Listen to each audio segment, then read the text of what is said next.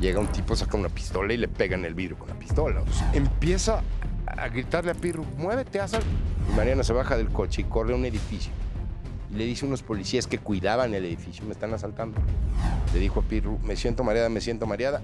Cayó muerta. Estaba en el piso, ya le habían puesto unas velitas, rodeado con unas velitas. Lolita Yala me dijo, mi coquito, déjame darte un abrazo. Le dije, me tocas y te mato. A diferencia de la muerte de Mariana. La muerte de mi mamá tenía un tiempo hablando de cosas raras. Ella me acusaba a mí De acoso sexual. de acoso sexual y, e inclusive de Tocamientos. abuso sexual. Sí, ella Sí. dijo que ¿La acosaste?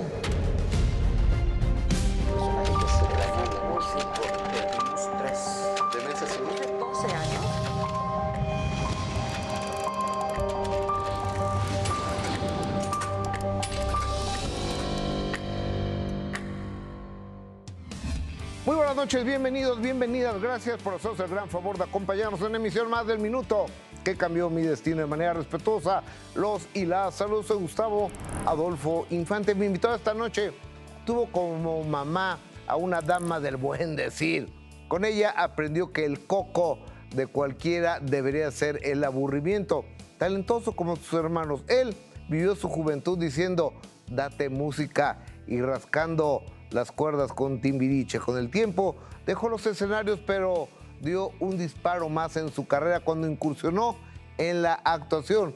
Un par de zapatos viejos y un papá soltero lo convirtieron en galán, pero las telenovelas no fueron la última esperanza para una carrera dedicada a entretener al público. Después llegaría la producción y ahí los mejores y también los peores momentos de su vida.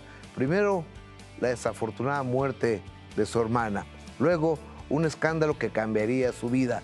Jorge Coco Levi, buenas noches, bienvenido al Minuto Cambió Mi Destino. Gustavo Adolfo, un placer estar contigo.